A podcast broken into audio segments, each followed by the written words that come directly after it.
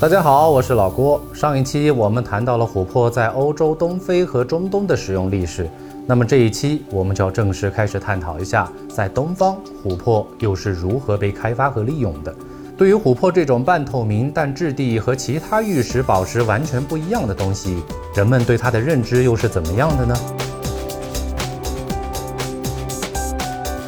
中国最早关于琥珀名称的记载，来自于大约公元前二百零六年汉初陆贾的《新语道纪篇》，其中说到：“琥珀珊瑚，翠羽珠玉，山生水藏，择地而居。”根据这里的记载，我们可以说，古代先民在两千多年前就已经认识到了琥珀这种物质，并开始使用琥珀这一名称，并初步提出了相对模糊的珠宝成因，也就是山生水藏。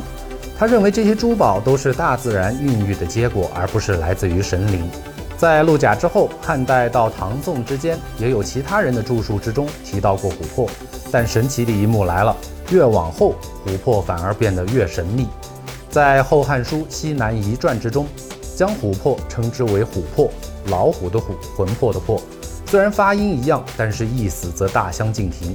此处的琥珀很明显是将其认为是老虎的精魄。从西汉一直到北宋，这样的观点一直持续了一千二百多年。北宋著名文人、收藏家黄修复在其著述《茅亭刻画》之中，也明确记载了琥珀乃老虎魂魄入地化为琥珀的说法。但此处的书写习惯，至少也还是我们所熟悉的“琥珀”二字。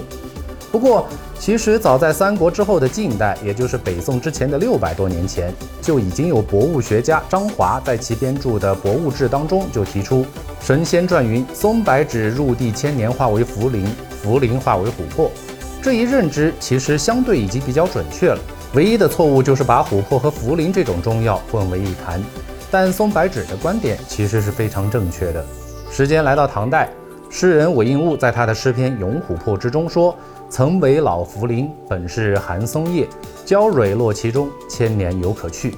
这首诗生动地解释了琥珀的形成，翻译过来大致就是：琥珀原本是松脂，后来成为了茯苓，小虫子掉到里边呢，历经千年还能够看到。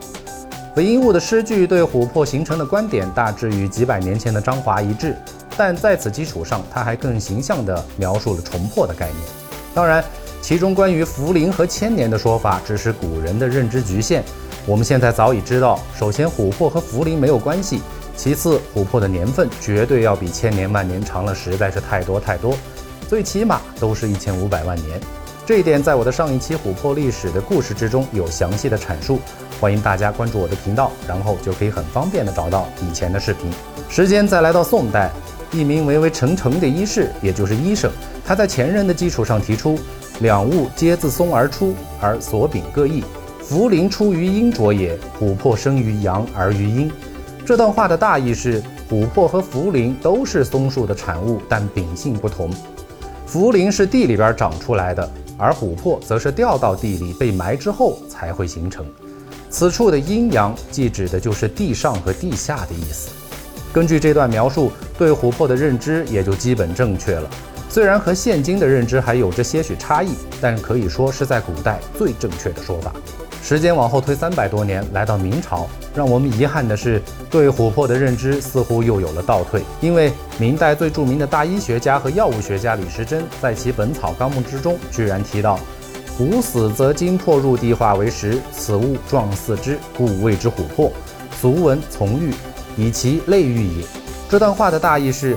老虎死后，精魄会钻入地下，变成琥珀这种类似石头的东西，所以称之为琥珀。老虎的虎，魂魄的魄。这种石头还有个俗名叫做从玉，因为很像玉石，但又不是玉石。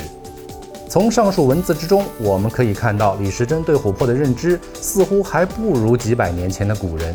当然，这种认知和古代很不发达的文化传承和检索方法有着很大的干系。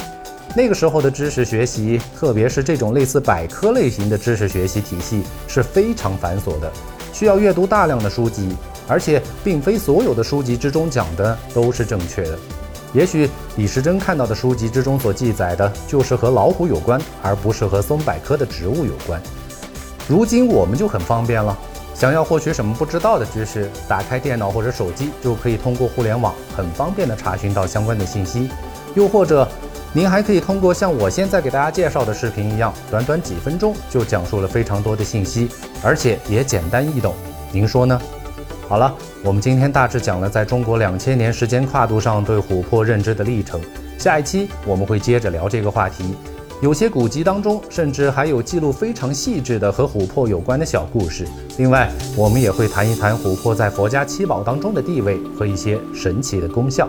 好了，关注我，获取更多的珠宝历史和珠宝故事。下期见。